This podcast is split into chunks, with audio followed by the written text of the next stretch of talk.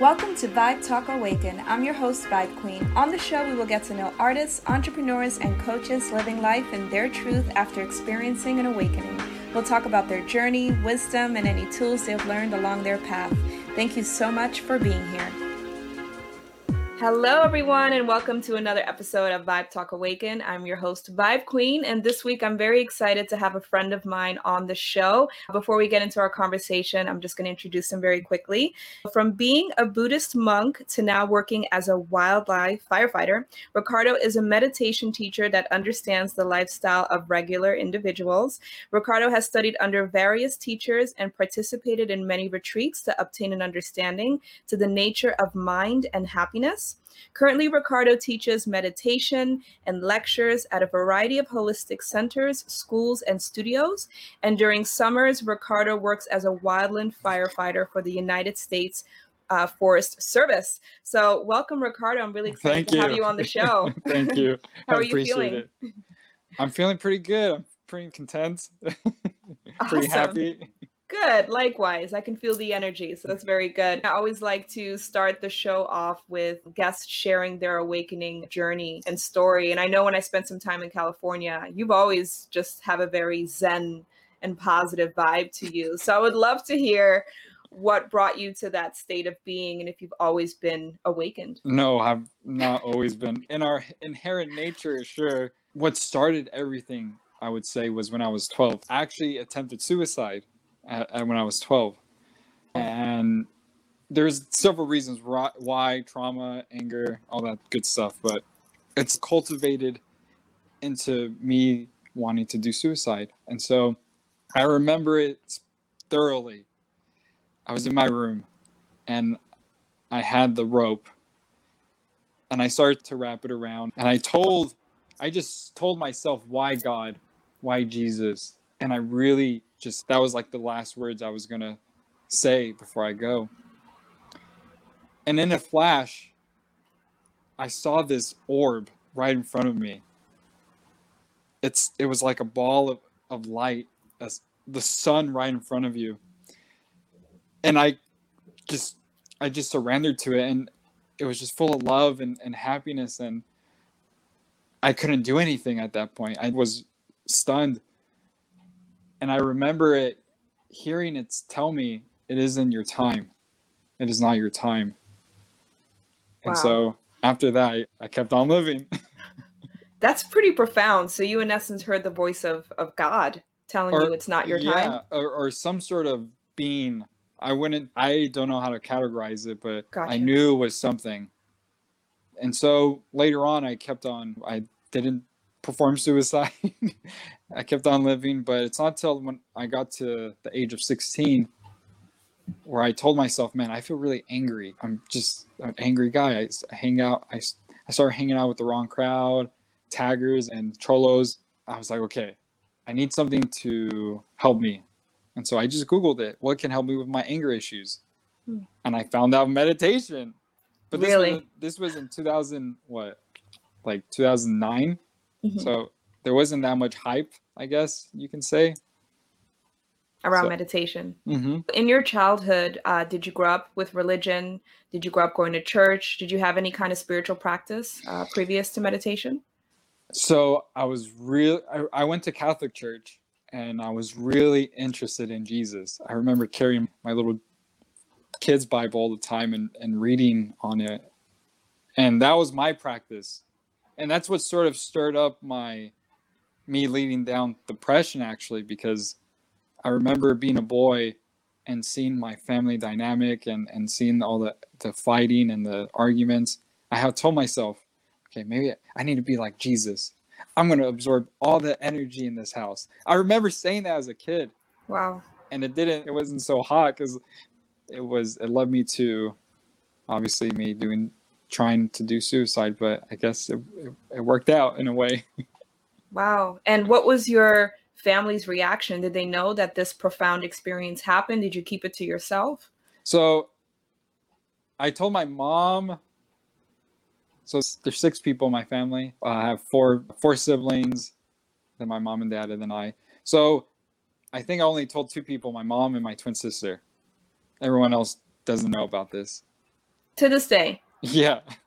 Wow. Oh my goodness. First of all, I, I just feel, wow, I didn't even know this about you, and I consider you a friend. So I, I know you're laughing, but it's not a laughing matter. And often we cope through difficult situations with laughter. And so I just want to recognize your vulnerability in sharing this, because part of me wants to cry right now, because oh. I know that's a dark place to be in. And I was in that place in twenty seventeen. The fact that you didn't go through with it, I'm so very grateful. So just wanted to say that. And I love you. Oh, thank you. So thank you for sharing that. So let's talk about that moment when you just went on Google and you found meditation. What happened then? Did you just immediately try the practice? Did you reach out to someone? Can you share with us what happened? It was strictly individual. Like, I didn't know what I was doing. I just Googled it and I saw this YouTube video. And it was this weird animation. It was really, I don't know. And I listened to it. So I was like, okay, I'm just going to practice that. And so the first time I ever did it, I hated it. But there was something still att- attractive by it. It was like, oh, I, I, I like this, but I still hate it. And so every day I just practiced. And I didn't have guidance. I didn't have any sort of teacher. I just did it by myself. And I started reading into Buddhism, Taoism. And so it all meshed together at a certain point, and that's what happened. I wasn't it wasn't ever a teacher, and in a way it was more, in some aspect it was much more pure that way, because there wasn't outer influences. So I'm curious, when you were sixteen, did you still consider yourself a Catholic, and when did the transition, or did the transition happen to you becoming a, a Buddhist? So I I wasn't considering myself a Christian or a Catholic at that time. I started becoming more like I, I appreciated the Eastern teachings. I was more interested in it, and I guess you can consider it, I would consider it more of a fascination than anything, until I became a Buddhist monk later on, and then I was a Buddhist. But currently, and where I'm at. Gotcha. Okay. Wow. It's a fascinating story. And so what would you say was the biggest change for you, especially as an angry teenager? When did you start to see noticeable changes within yourself? So there was two things. One, when I started meditating, I also wanted a an external sort of practice to keep me grounded as well. And so that I, the practice was I joined the Fire Cadet program. And so I had the physical side, and then I had the internal side. And immediately things started changing and shifting. I saw myself being more disciplined. I started to see results in my emotions. And then, especially right after high school, like I, I was meditating about eight hours a day. So it only took two years, wow. two, two years of meditation that I really got into. I was excelling through it. And wow. Yeah. So wait, eight hours continuous without break? Obviously there's potty breaks. Okay. But that's incredible. But it was still like I would go eat a meal, come back. And go and, back into yeah, meditation. Yeah. Wow. That's fascinating. That's fascinating. So what advice would you give to someone who maybe is in a place where we were, of just depression or just feeling stuck, and also feeling that resistance of, I don't know if meditation's for me, or I'm feeling really restless. And I know for me, when I first started the practice, really dark thoughts would come up. Mm. Those things you want to suppress. What kept you going? What kept you uh, pushing past that resistance? There's several things. I guess I'm more, later on, I was more curious about the shadow work and the shadow side of things. And so I have this weird fascination by it.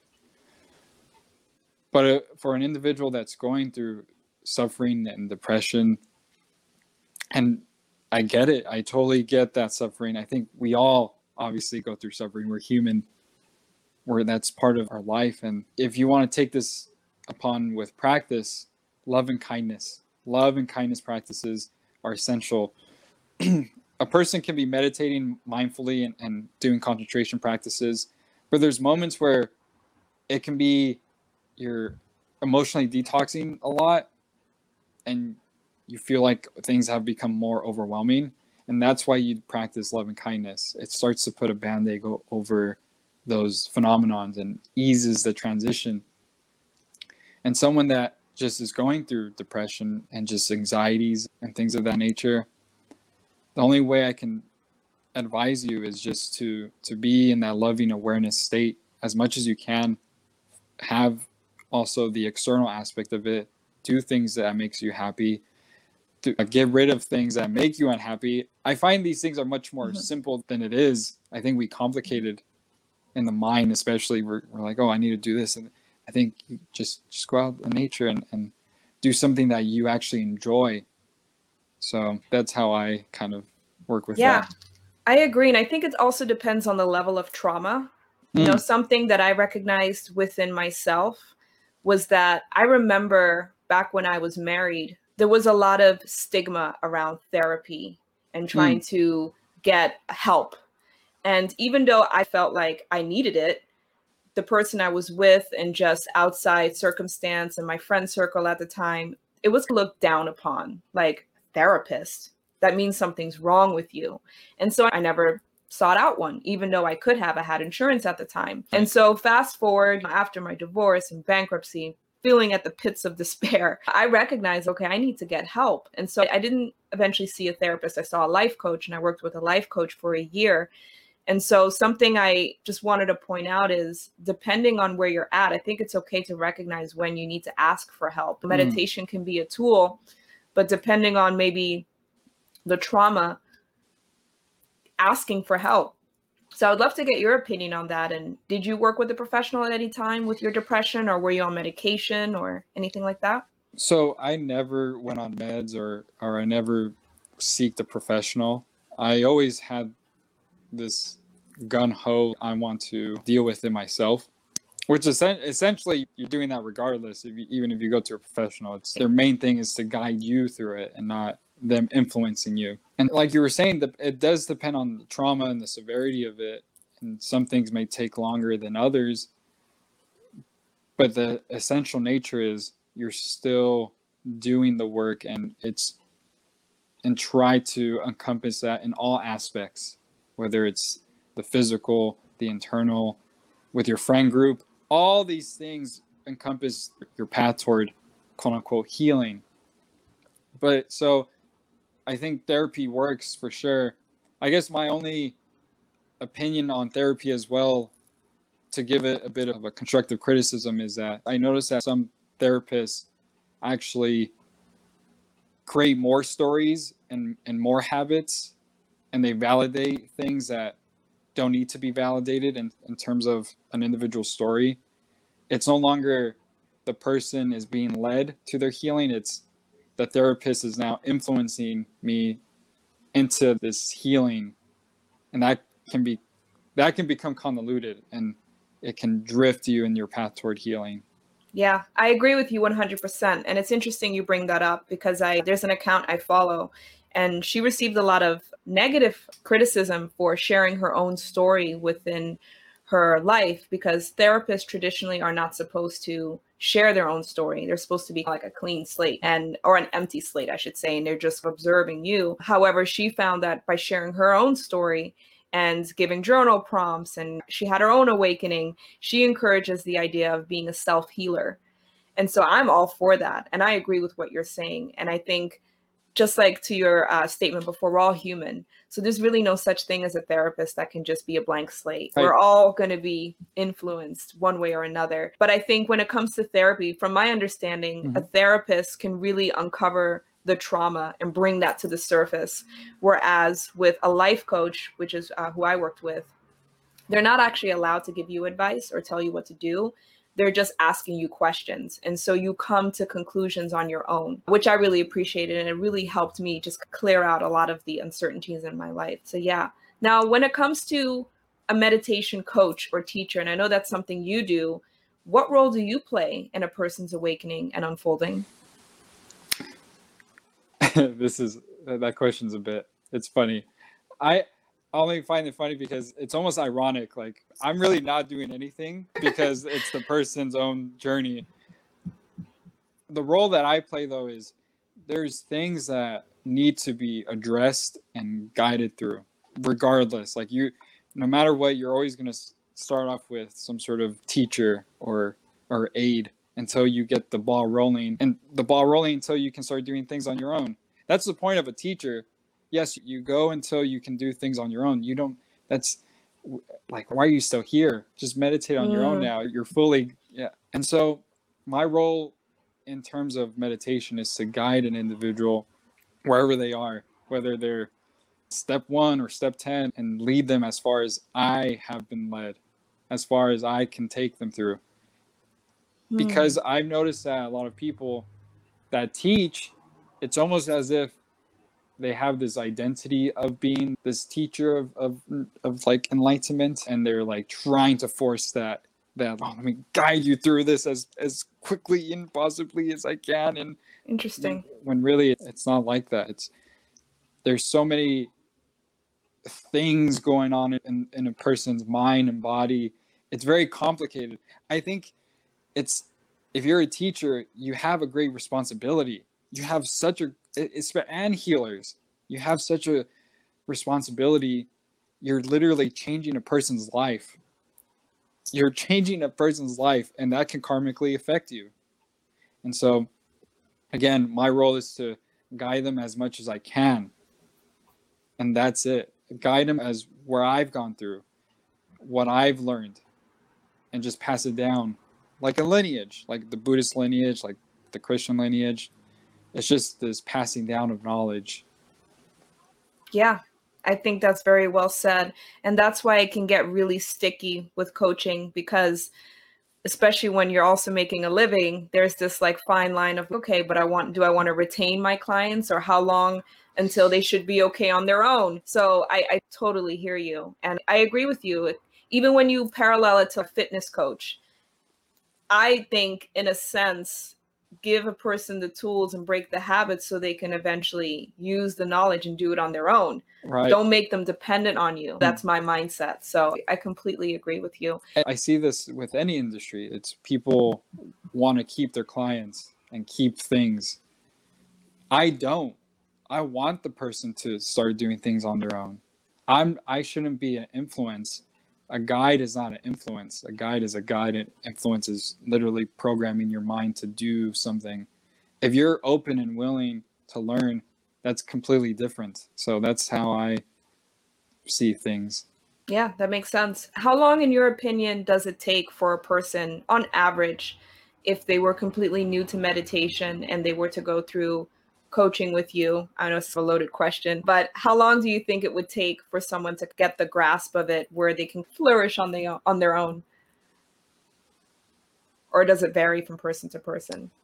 It's very individualized. It's totally individual, because you can have someone that is super brand new, doesn't know anything, but he's, they're just super open and they just get it. They're like mm-hmm. a child. And you get the same person who's super open, but for some reason, it's just taking a little bit more work and a little, little bit more effort. It doesn't mean that one is more, is, is better than the other in terms of meditation and healing. There's no such thing.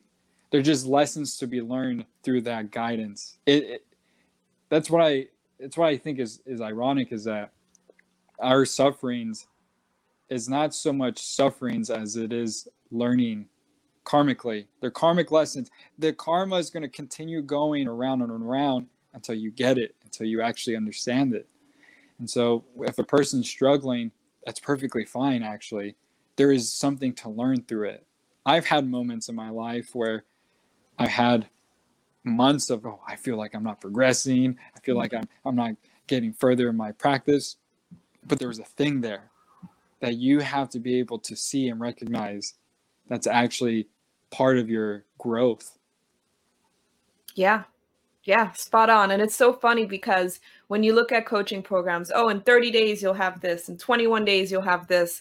And it feels like with meditation, you can't really make that kind of claim, because perhaps that person just needs more time. And just like you said, that's just part of it. And especially I think because we live in a society that's results driven and instant gratification driven, you want that. And it defeats the whole purpose of spirituality, because it's an individual practice that has nothing to do with competition. So it's almost like, ah, and like, how do you even then also promote that and, and sell that. So I'm curious, as a coach, and I know this is something that you do for a living, do you find that's a struggle? And do you, what is your opinion, I guess, also on, it's a two-part question, on spiritual gurus and coaches out there that do monetize this? Do you think it's, I don't know, cheesy, or they're not being as authentic? Right. No, I always relate it back to this. When, if we were a thousand years ago in like the time of Buddha or Jesus, for a master and a student, you, as a student, you were feeding, bathing, working for the teacher. And then you'll get you, you're literally making the good karma and putting your reverence to the master to get the teachings. Now we just go, here's some money. To me, that's actually a, such a, a in a broader scale of things, karma has made us so we just need to do something so simple and it'll provide for everything. So I think it's fine for for teachers to monetize it. Don't get me wrong. I just think that an individual needs to be aware of the teacher and aware of the healer, or, or whoever you're seeing. Because I believe, I wholeheartedly believe there's more paths to, t- or there's more things to take you off the path than on the path. It may look like truth, but it can be corrupted with a little bit of lies. And so it just throws you off. And so for me, it's fine, but it's also, as an individual, you have to be discerning enough to know, is this a good master to even give my money to? I think where the state of meditation and spirituality is going is, is great. I still think it's, there's a lot of ego driven within the community and things that haven't really been explored, or people's perspectives being altered and influenced. I don't think it's, and that's, that's my opinion. Mm-hmm. And that's, I may be projecting a little bit, but that's only because of my own experience with being a Buddhist monk and doing various meditation retreats and meeting these teachers and, and lamas. I've seen it and I've done it. And what I see now in the West, it's been corrupted in many ways, and it's sad at times. Yeah. What you're describing is a spiritual trap in a way, mm-hmm. of just following one teacher, following one person, and just becoming, almost putting them on a pedestal. And the way I'm looking at it is, maybe even that is part of a person's journey, quote unquote, falling for that and learning from that, hopefully. And that can be a part of their unfolding and learning. Perhaps that's just all part of it. That's where I'm at, is not judging myself, not beating myself up, and just recognizing that every single stage is just, ironically, a part of the awakening journey. So it's okay. And hopefully, maybe those gurus will wake up to that as well. I don't know. We'll, we'll see. But They're, it's not my place to judge, is yeah, the takeaway. I, I, so I wouldn't say it. Obviously, we shouldn't be judgmental, but we should be discerning. And that's discerning, one of the yes. fundamental things in all practices, is being discerning. Because obviously, you're not going to, You're not going to want to like, oh, like you're part of a spiritual community and all of a sudden they're sacrificing goats. It's like, oh no, I, that's, I'm being judgmental right now. They're, it's, I'm being judgmental. Yes, they're a part of you, all loving and all, all knowing, like they're a part of you. But I, I personally wouldn't, wouldn't want to be there. Yeah, I think that's a quote right there. Not judgmental, but discerning. That's key. That's key. I think that's an excellent point. And, um, and that only comes from practice. Because yeah. dis- discernment isn't about ego. Discernment is just with awareness. Awareness has no influence and constructs and programs. Good point. Very good point. And I love that you even pointed out earlier that you may be projecting. Just even being aware of the fact of what you're saying is just a step closer. And that's something that was so powerful for me. Um, your co-host of your podcast, Ryan, pointed it out with the evan- evangelism program that runs in so many of us, if not all of us at one point, especially when you're on an awakening path. You want to share it with people, like, oh my God, have you not heard? Or when you're in this mode of love and kindness and you're like, oh, let's just all love. So that evangelism program is pretty much in everyone. That's just our human, innate human nature. And so he was actually able to label that. That was such an aha for me, because I just didn't even recognize that as a program.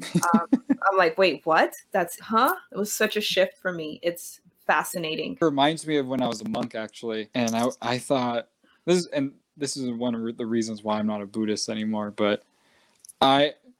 I was just like, oh, Buddhism is number one. Like, Buddhism is the highest teachings. And everyone is, is just going to recycle in the samsara, or the cycle of, of uh, rebirth and death. This is the I, correct one. Yeah. And yeah. Then I had to learn the hard way. What woke you up to that program in you? Man, I remember the day that it cut for me. And so I had this wow. real program and this identity program of being a monk. Like, I, I need to be the that Buddha or Jesus and meditating all the time. And then once I got out of being a monk, I still had that. And so it's it started to ruin relationships, actually. And I started noticing myself, and this is what happens to everyone in, in spirituality, which is they'll start to maybe seclude and be a little bit of nomads. And I'm like, I shouldn't go out there, and everything material is wrong. And so it was hard for me to transition back into a societal human. And over the years, I was just, I was, I actually started chasing things, and I started to do the whole human societal roles of, I need to chase money, I need to do this, instead of what I felt was right. And I remember the day, it was during A, a Buddhist celebration called Vesak Day, which is the day that the Buddhas, the Buddha got enlightened, his death and his birth. They're all, they're on the same day. Okay. And so I went to my temple, and the celebration is beautiful because all sects of Buddhists, all sects of Buddhism go come together, do their chanting. It's just awesome. And I was volunteering. I was holding up a flag, and I was hearing these chants. And then it started, like, I started seeing images pop up. I was like, I, man, I, I was like them before. I, and I started crying, and I was like, what's wrong with me? Like, all I wanted was to pursue this. And I feel like this isn't that the path. And all of a sudden, I just felt this thing just cut and released. Wow. And I just started crying, and I was like, I'm no longer a Buddhist. I don't know what that means anymore. And so later that week, processing it, I understood how the identity could, that even having that spiritual identity is bad. That spiritual greed was bad. Oh, I wanted enlightenment. I wanted to have psychic powers. I was going to sacrifice anything, not literally, but just like I would, I was willing to remove relationships. I was willing to remove love and kindness. That, that's a whole nother conversation that we can get into, but I really had this identity of being a Buddhist monk that never left until probably four years after, and it completely changed me. And so it was nice to have that lifted for me. I guess you mentioned earlier, you're nothing now. What does that mean? I find that labels, what, let's think about this. What is a label? A label is an identity. It's based on conditions. Mm-hmm. I'm, I'm this, which can imply that you're separate from another individual. And we can see it today with politics. Politics is such a great example. I'm a Democrat, you're a Republican, and does and really doesn't have any validation to it in terms of spirituality. It doesn't, because I met spiritual Buddhists that were conservatives and liberals. Buddhism doesn't hold on to, to this idea that you have to be one side or another, but having a label can sometimes be so limiting to an individual, and they don't even realize it, how much influence that does into to a person's life. Again, going back to the example of Democrats and Republicans, let's say you're, you don't even know a person and you start talking to them and you're really experiencing who they are. All of a sudden they say, oh yeah, I'm a Republican. Mm-hmm. All of a sudden, this person takes that information, puts it in their mind, compartmentalize yeah. it, and put you in the label of conservative bad. You right. no longer see that person for who they are. You're seeing that for that image you have in that projection. Mm-hmm. And so this is the problem with having labels and identities. And so once you get into practice, you'll start to understand how these things really aren't, they're, they're meaningless. Yes, they're necessary in terms of societal structures, but it, to me, they're really nothing. It's absolutely nothing. Like when I meditate, I'm not meditating because I'm a Buddhist or spiritual. I'm just meditating. Like in, in terms of God and awareness and consciousness, it's everything. It, it's, there's no, there's no limitation behind it. Mm-hmm. So that's what it means to me. I have an interesting theory, and I would love your feedback on this, because prior to maybe a year a year ago or so, I wasn't even a very political person. I didn't even really have an opinion on politics. I would not have labeled myself conservative, liberal, re- Republican, Democrat, none of that. I really didn't care. And I, I could say a lot of people felt the same, but we now live in a climate where it's just unavoidable because it's just been pushed in our faces. Mm-hmm. And then you tie in the whole, the race, the pandemic, what we see on T V. Every five minutes, there's an explosive headline, things are happening. It's just become a part of people's identity. I haven't been on dating apps, but I hear that's part of dating apps now, what your political affiliation is, or whether or not you're wearing a mask or not. So it's just become such a huge part of our standard of living. It's become unavoidable. Mm. And so I, I guess, I don't know if I even have a question. I'm just thinking out loud, but I wonder, is there an M O behind this? Why did this shud- sudden shift? Is there karma behind it? I don't know. Why did this sudden shift happen in our society where for such a long time, politics was always there in the background, but now it's just become so incredibly amplified that it's it's unavoidable. So mm. even if you try to not identify with it as a spiritual person or whatever, it's almost like this whole idea of, especially with the race issue, oh, if you're silent, you're also bad. So it's like you're forced to pick sides. What is your opinion on all of that? First off, even though I find this meaningless, I'm Mexican. I also understand a certain aspect of this because there's pressure on Latinos to be a certain way. And in America specifically, I, I find this more of an American issue. So when I was nineteen, I was actually at Occupy. I was doing Occupy in L A, camping out and protesting. And I started at that time, I didn't really recognize it, but I think that's what started it, to be honest. And this, again, this is my opinion. I don't, I don't know how true it is, but I remember there wasn't anything such as identity politics or politics in general, but just the fact that this started this whole movement. Mm-hmm. And it brought so much media attention that I think there was outer influences that infiltrated it, that that made it their own thing. And from there, I think their influences grew with technology. As we can see it with Twitter and with Instagram, I just see it. There's so much influence in technology now. You can't get past it. So then people absorb this. Just looking at this black screen, you can just absorb anything without, it's such a unconscious thing. It's almost like when you decide to drive, and while driving, you get to your destination. You even know like the in-between. Now imagine that you're always constantly on your phone and you miss so much information actually while driving. Now your phone, you miss so much information, but you're it's just so much influence and program. And so I think this drove this sort of societal idea that everyone needs to be political. There was influence in it. And the last thing would be a lot of these things like Twitter and Facebook and news media, they thrive on conflict now. They get more, they have algorithms specifically for that. And what does that do for an individual? It makes them like feeling like they need to thrive on that as well. And it's such a different life from meditating.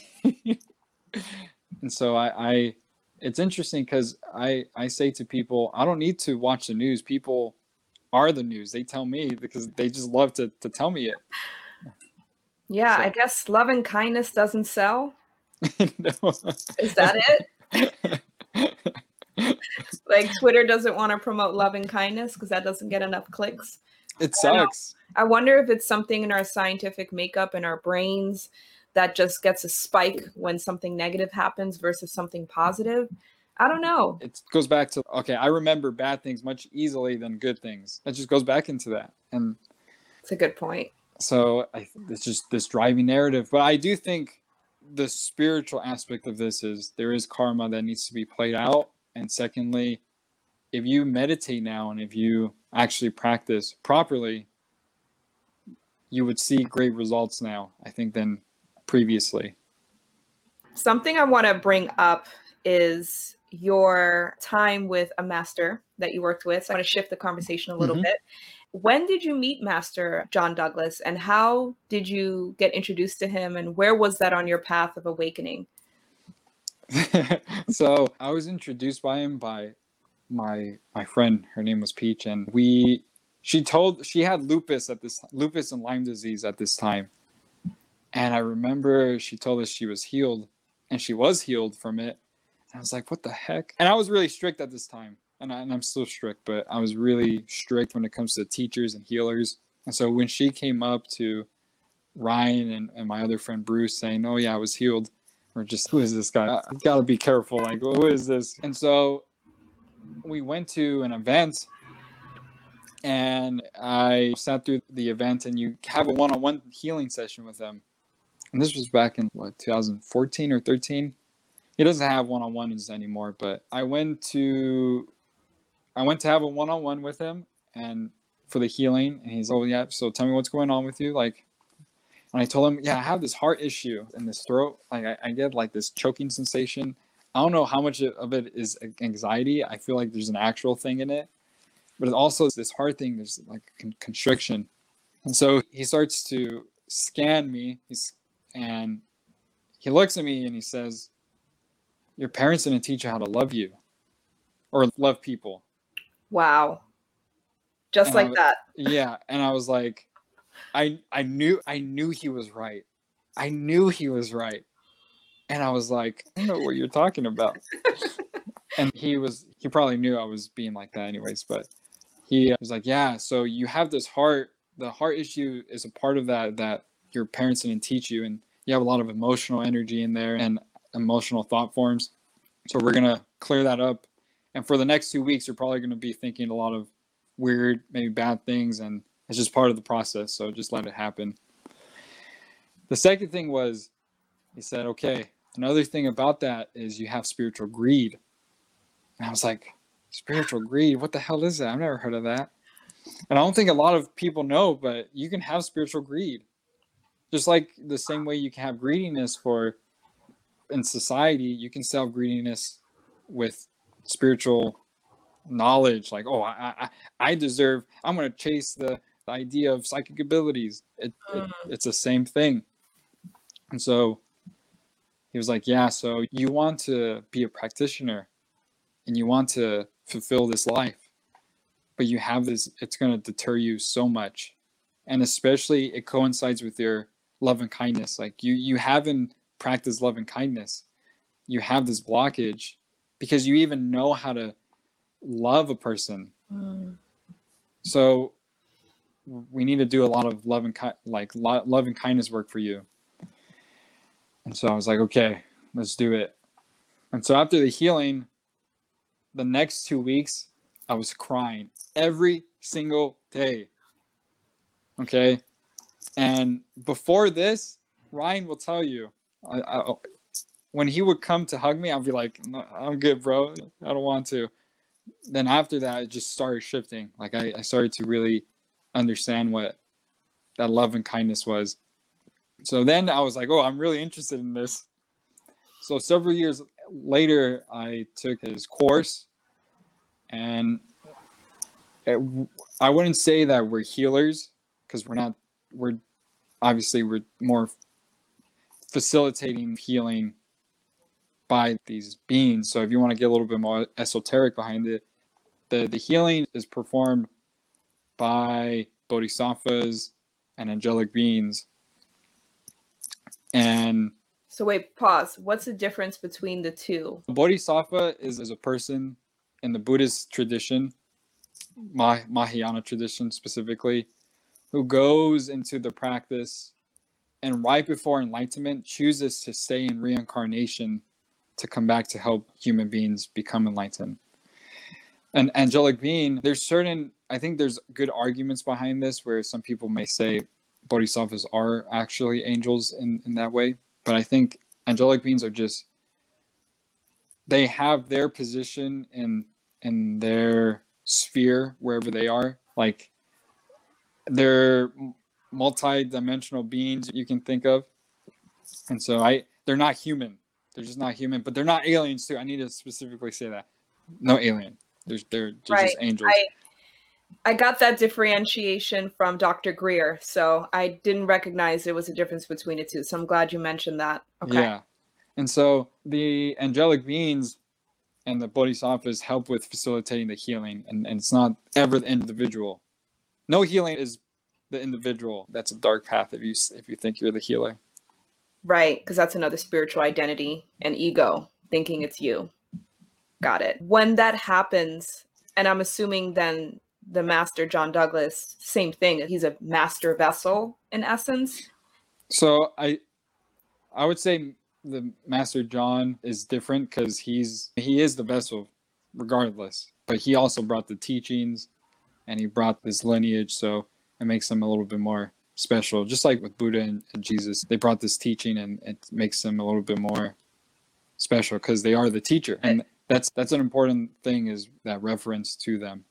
When this happens, is there, you don't have to go into full detail, I'm just trying to get the gist of it. Mm-hmm. Is there some kind of ritual that happens? Is it on command? Like, can he just scan you and it just, boom, these angelic beings just appear? I'm just curious, how, how does it work? I think it depends on the level of the individual and, and where they're at. But there's no ritual. There's just literally just, oh, you have influenza? Okay, come in. Let's see. Let's scan it. Okay. You don't have influenza.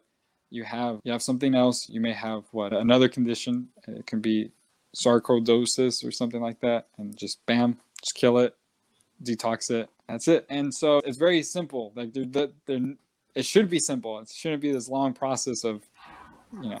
So I, and it's through, again, it's through them that allow the healing. And sometimes it takes longer than others because, again, going back to there may be certain lessons, certain karmas, certain things.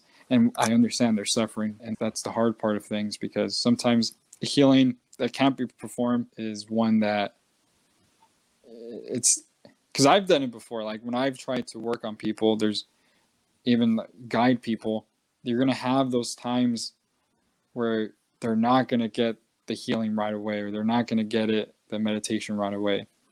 And that's just, that's the part of it.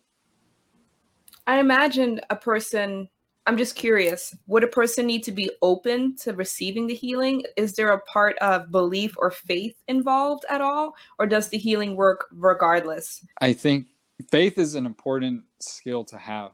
It's, there is a, a thing with faith that leads to enlightenment. But I've seen people that have no faith.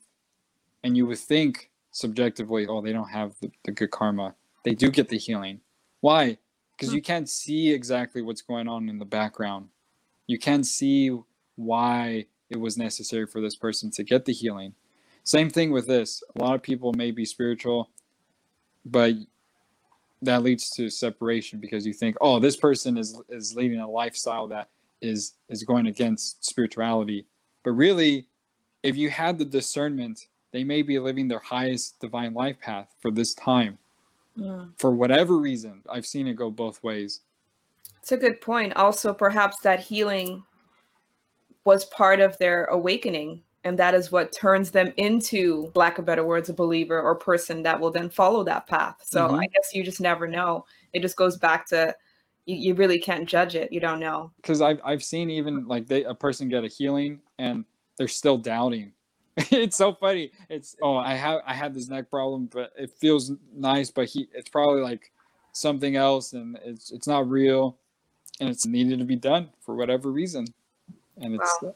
it's amazing. Does he still do these healings, or? Well, he does now. He doesn't do one-on-ones, but he still does healings. It's sometimes it does, he does in a group session, but it's today because of COVID, it's it's a little different now. Gotcha. Wow. I definitely want to hear more because I have epilepsy and uh, I'm trying to get off of this medication. I've been right. on it for seventeen years. So I'm actually trying to wean myself off of it. But that's a whole nother conversation. Right. But it's fascinating. So something I want to talk to you about, and I have my favorite crystal right here. For those of you watching on YouTube can see it. I just... I, I need to talk about this. So you blessed my crystals when I was in California, and I just, I need to hear about how you did this. How does it work? The floor is yours. So like what I said before, every, you have all these traditions, right? And whether it's Christianity or Buddhism or, or Islam, they have their own specific deities behind them. And so whatever lineage you get connected to, these beings are helping you. But people don't know that even with crystals, there's devas. So devas is just a is a Sanskrit word for angelic being. They're the, these devas, angelic beings, are in the crystals. And people don't know this is why they work. Like, it's not just a rock. And I think many people don't understand the complexities behind these things. I think spirituality in general is very complex, but there's angelic beings in the mineral kingdom, in the plant kingdom, and all these almost specific institutions, there's angelic beings behind it. And this is the reason why they work. So if someone doesn't believe in an herb, for example, they ingest it, it'll come down to their stomach, but the energy and the prana and the, and the chi of it will dissipate. It won't even affect them. Because they don't believe in it. There's like, you don't deserve it. You, why would you even buy it if you don't believe in it? And so it's the same thing with crystals. You have an angelic being, and most of the time people misuse crystals. It's okay, I'm putting my energy into this, or they want the, the, the crystal to absorb negative energy. You have to be discerning enough to understand, what if the deva and the crystal doesn't want to do that? What if the deva is meant for something else? Yeah, like in terms of rose quartz, it's more of a loving crystal. It's supposed to help you with this. But not all crystals are programmed with a good deva or a good angelic being. So wait, quick question. Do all crystals, you're saying all crystals automatically have a deva in them? No, okay. Not all crystals. Okay, so, h- so how did the deva even get into the crystal? Can you explain that? Um, the only way I can explain it is that they were just programmed into, so the, like the way things are in terms of three D reality, mm-hmm. the way f- esoterically things work, it's much more mathematical. It's okay, this, we need you to come down to this specific crystal, and for whatever reason, it's more thought out than anything. So there, the devas are there because that's what they're meant to do.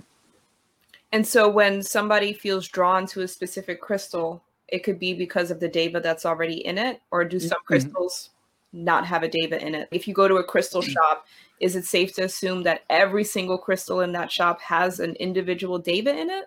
No, or, no, it's not. Okay. Some, sometimes they're just a rock. So how do you know if there's a deva in it or not? I see. That's the hard part. I think this goes back into practice. The reason why you, they were used spiritually is because you, there was a like a crystal master, and so there's a practice behind it, and so you they would know how to use it, what which crystal to use, and so you have to be able to be discerning enough, and by your own practice, telepathic abilities or just energetic practices, where you can feel it out. But when I say feel it out, it doesn't mean emotional feeling. Uh, and not using logic, it, it's that awareness, and awareness goes beyond that. Now, if you can see it, then that's wholly different. Would you say that's more like an intuition? Yeah, intuition. You, you can say intuition as well. Yes. Gotcha. And so when you blessed my crystals, did you, in essence, become a vessel so that a deva would go into a crystal? So when I had scanned it, I was scanning if there was even anything in there? Yes. Got it. Because uh, a lot of these, again, don't have any. And seeing if they were good. Because in the Buddhist tradition and in the Hindus, we believe that there are, Azuras are not good angelic beings, or some of them aren't. I don't want to say all of them, but, and they can be programmed into the crystal just automatically for whatever reason. And so we want to make sure that there's a good deva in it. The other thing is, we don't want to mix match with crystals. We don't want to, like a lot of people when they make crystal grids, mm-hmm. they, it may look nice, but it can actually uh, be more problematic because certain crystals don't like to be next to each other. It's like growing a plant. Like certain plants can't be grown next to each other. The other thing is, I, I know there's one story where this woman made a crystal grid on her first floor of her building. She made a uh, crystal grid on her desk. On the top floor, or the, the two, yeah, the second story floor, directly above where she made the crystal grid was her bed. And so during that night, she was sleeping and she was like getting, she felt really off. When she woke up, she got really sick. And so she was like, what's going on with me? Every day, she just started getting sick more and more. Then afterwards, she went to, to see John. And she was like, John, I don't know why I keep getting sick. He scanned and was like, do you have crystals? She was like, yeah. Get rid of your crystal grid. Like, absolutely stop. You need to stop right now. Wow. The, the crystals, that formation, they, they they actually don't like it. And you're not understanding them. And so. Are there good crystal grids? Yeah, but again, it takes a lot of practice to be able to know how to design it and, and do it. And so when I was doing, again, going back to your question, I was just seeing if, if there was good, if they were good, if there were even, if there was any devas. And lastly, if the energy of the crystal was even good, was it dirty? Was there any sort of negative attributes, negative thought forms? If there was uh, negative anything, basically, just because there's all these things tied behind it. Is there a way to cleanse your crystal? Because, like, from what I've been reading up, people talk about sage and Palo Santo mm-hmm. and moon water. Is that just all superstition? Is there any truth to that? No, there's truth behind it, but to you can cleanse. You you okay? So you can cleanse a, a crystal like that, but if it has a Uh, negative deva in it. That's not enough. It's in there. Yeah. I mean, I, I was trying to make an analogy for it, but I I really... probably looking at you with this sage. Yeah, that's cute. Yeah. I could just see a, a crystal meme of a little deva looking at you with your sage. Like, yeah, that's real cute. It, it's like someone that that. Like they look good in the outside. Like he looks like a good, pr- and the inside, no, they're dirty. that's that's hilarious. So I guess what is your advice for those listening that love crystals like myself? I probably have close to fifty crystals in my apartment. They're up here. I'm wearing crystals. Like right. I love crystals. I respect. I respect the crystals. I have a crystal oracle deck. I just I love it. It's part of my moon vibe box. All of that. So what advice would you give to those that are into crystals? So should they cleanse them first? Should they, what should they do if they don't have your skill set of being able to scan them? I think is if you really want to communicate with the crystals is, is talking, is to communicate with the crystal kingdom, the crystal hierarchy. And so there is an angelic being who is at the top of the crystal hierarchy. And if you want to connect with that being, go for it. And they'll lead you on to the to understanding how to communicate better to the crystals. Second thing is for people that don't want to do that, again, just practice your, your intuition and, and understanding that, okay, be more discerning on which crystal to pick. And also be open to the fact that there are, there are ones that aren't good. That's just a fact. Like if, if you're growing a farm, you're going to have weeds and that's, they destroy other plants and that's natural. And the other thing is, practicing yeah my everything will always lead back to practicing meditation, but getting in contact with that crystal, the, the crystal hierarchy is important. How if do you, you get in contact? The way, the only way I can describe it is with the information provided right now, with the intention of before your practice, or even with, with the prayer of your masters, your angels, and, and the and the angel of the crystals, may I be presented with the knowledge of understanding you through this practice of meditation, or having leading through that prayer, or leading through that intention when choosing and, and doing all that's much more safer than you just emotionally taking any crystal. Actually invoke those, your own spirit guides and your own masters and, and that crystal and crystal angel before you go and embark in these things. And also, like where you place your crystals too, people like to place it here and place it there. Make really do the same thing as I was telling before. Get in con- say that prayer, use your intuition, and make sure that they want to be there. Okay, that's and okay. That's important. Okay, I will, the, I will the, do that. Because that's part of feng shui. And right. the, the other thing about these things in general, I'm speaking about general now, things are much more complicated than what's been even provided for people to see. Like when feng shui, we say, oh, we need to move these objects and things need to be in order.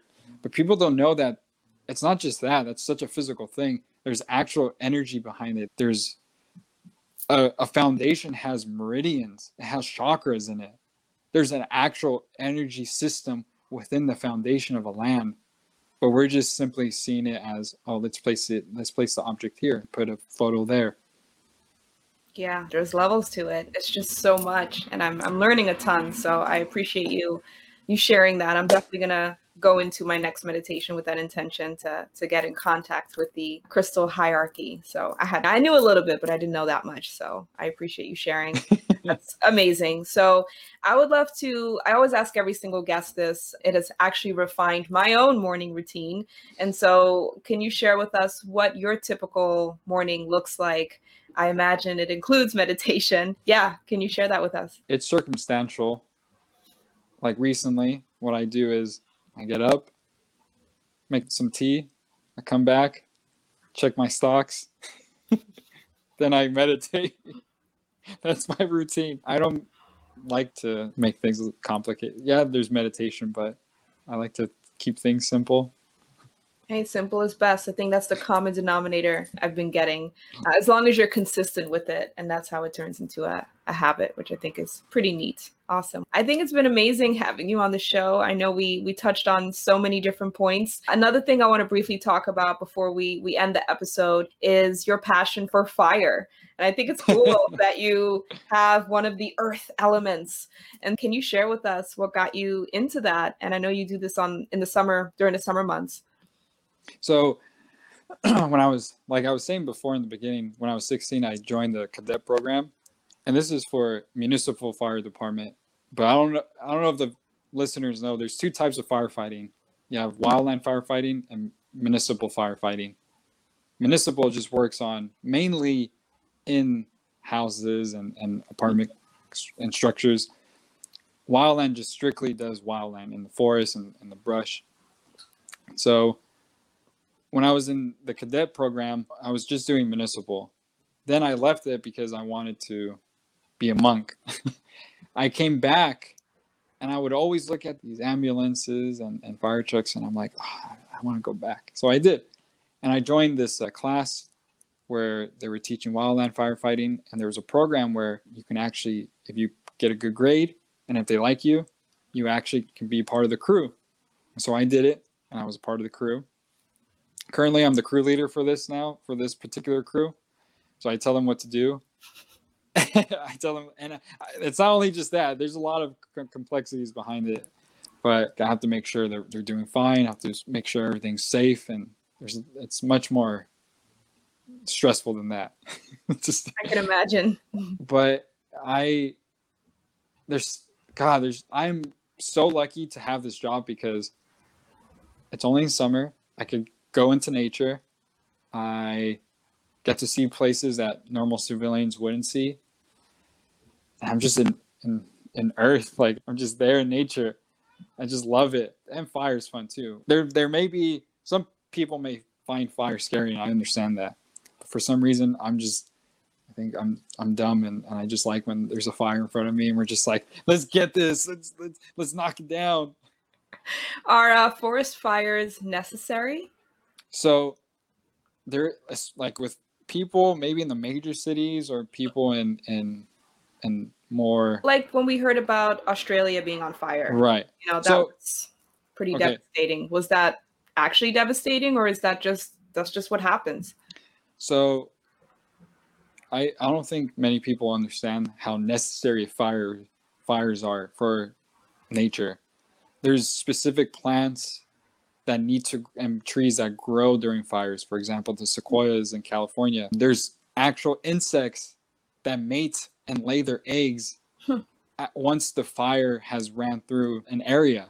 Just for some reason, that's just what they do. There's specific things that happen during fires. The other thing it does is, and now it cleanses the land. The Native Americans were, wow. so they would do prescribed burns to cleanse the area, and it it would burn all the dead material, the, te- the the dead brush or the sticks and the leaves on the ground. So it wouldn't be as intense for the next season. The fire, but there's political things happening today with that. But yeah, the fires are so necessary for the environment. And we complain that, oh, the these oh there's a smoke, there's smoke, but it's actually necessary. Interesting. I'm glad that you explained that, since you are an expert in that arena. So I just wanted to touch on that. So I appreciate you you sharing. Well, I always like to end every episode with the guest sharing their words of wisdom and just things that they want to live, uh, leave our audience with. So what would you say has really kept you on the path? What would you like to leave leave us with? What continued, what made me continue on the path is effort, and effort isn't forceful. Mm. Effort should be gentle and loving. So just be very gentle and loving for yourself, because we we put too much pressure on ourselves, and society influences that. Really, the path is about love and really understanding the unconditional side of it. So have effort and have love. I love that. It's beautiful. It's so beautiful. I have I have one last quick question. How do you love yourself?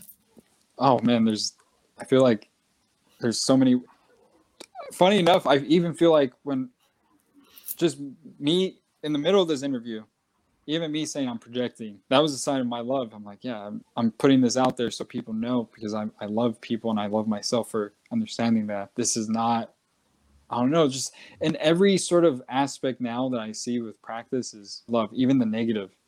That, and that's something that people don't want to, or are scared maybe to understand, that you have to love even the shadow side, the side that you may not want to see, the side that may be pushed down. And so I think that's how I love myself, even in those times where it may be frustrating or angry and things of that nature. Still, that that means you deserve it even more. That side deserves it even more. Yeah. You can't skip the shadow work. It's true. It's big true. Oh, man, now I have one more follow-up question. Yeah, yeah, yeah. How do you, or how did you start your shadow work? Or do you have a book you could recommend, or just what kind of tool? If somebody's, you know what, I'm going to integrate, I'm going to meditate, I'm going to do it. I know I have some stuff I need to work through. How do you even start on that journey? Or what did you do? The reason why I even started meditating was because of trauma and anger. And so I felt like for a long time, I was doing nothing but shadow work. Mm. And at a certain point, I realized it became an identity as well. Interesting. Because your healing is really never going to end if you have that idea. Healing is not a destination. Healing is this acceptance that,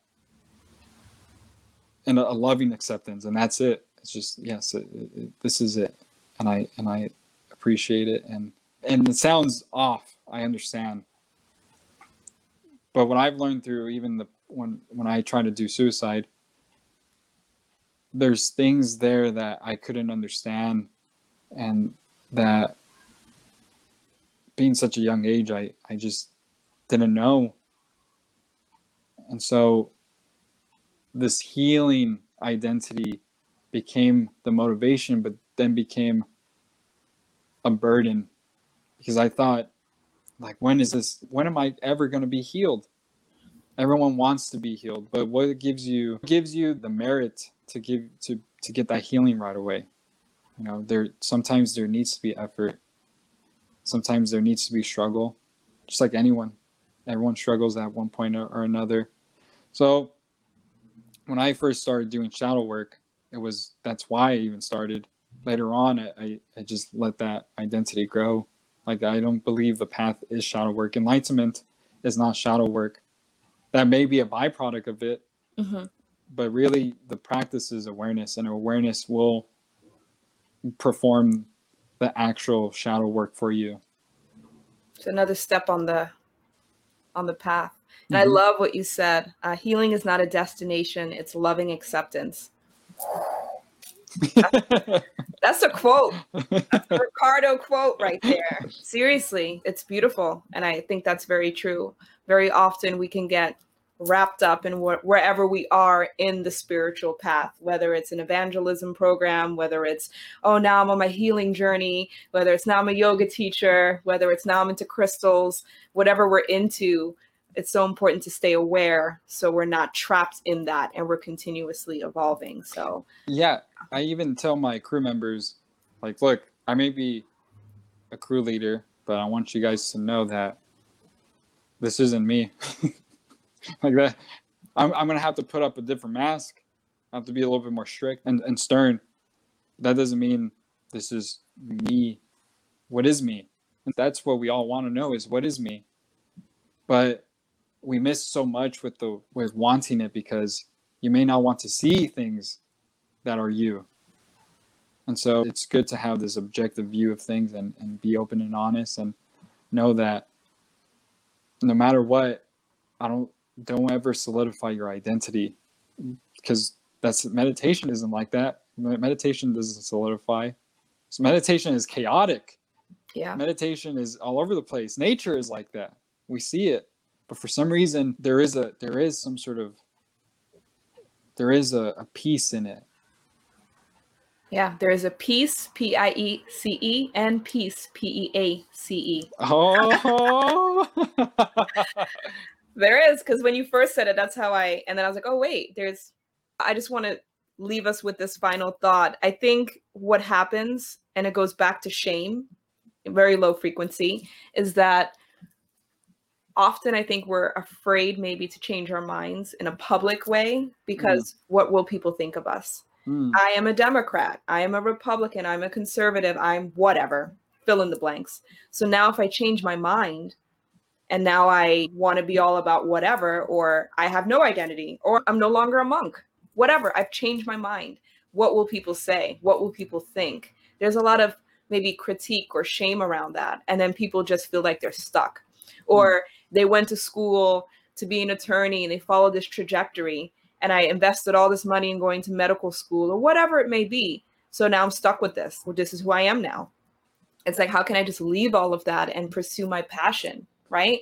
Or you're pushing forty. How are you still trying to be a singer and follow your dreams? You're not being realistic. Or for you, what you're in, you're a firefighter and you want to be a, in meditation. You know what I mean? So there's so many, I think, outside people.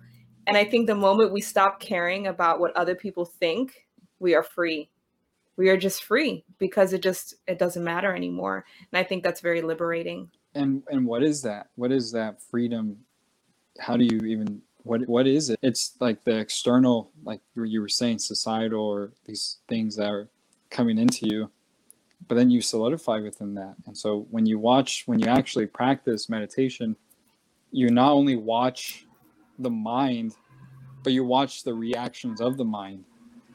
I think that's that's the second step. The way I teach is, the first step is, okay, you're noticing everything's chaotic and monkey mind. Second step is, you're now starting to separate yourself between the mind and awareness. And so now you're noticing how the mind reacts. Oh, my mind's reacting in this way. And and that's almost somewhat mindfulness, some would call it. Then the last step is, who is that person observing now? What is that? Who is, what is the observer even? It, what What is that? So that's where you go beyond it. It's observing the observer and understanding that.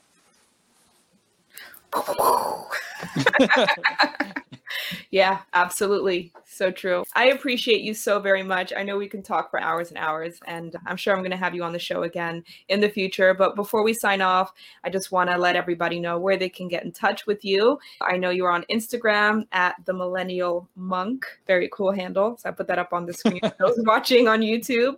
And then also I just wanted to briefly promote your segment on the After Awakening podcast featuring Ryan Burton. And that's the R and R segment. Do you want to talk about that a little bit and just what kind of topics you guys cover? Yeah, so I'm pre. Everyone probably knows who Ryan is. If you don't, he's he was a fellow monk with me. We're best friends, and we created this this or he created this podcast called After Awakening Podcast. And in it, we'll have a segment with him and I just discussing various topic topics about spirituality, esoteric things, and psychic stuff, and really just exploring what that is. And on our favorite topic, non-duality. I freaking love that. But yeah, just it's a whole array of things that what we've learned over the years with our practice, things of that nature. Yeah. Everybody definitely go check that out. I remember when I first uh, got introduced to you guys, I used to watch your lives on Instagram back when the lockdown first happened. And I just learned so much from you guys. You would talk about like psychedelics and mantras and meditation. And I was just like, just absorbing it all. You guys have a great vibe. It's like you finish each other's sentences. It's almost like you're not even interviewing one another. It's just this continuous dialogue. So it's really beautiful. So thank you. Absolutely. I appreciate it. Cool. I appreciate you. Thank you for coming on. And uh, yeah, everybody, till next time. Thanks, guys. Thank you so much for listening. I would love to hear your feedback and thoughts on the show, as well as any topics you would like for me to cover on solo episodes. Please just book a time with me using calendly.com slash vibe queen slash let's vibe, and we can hop on a phone call. I can get to know you and connect directly. I look forward to hearing from you, and until next time.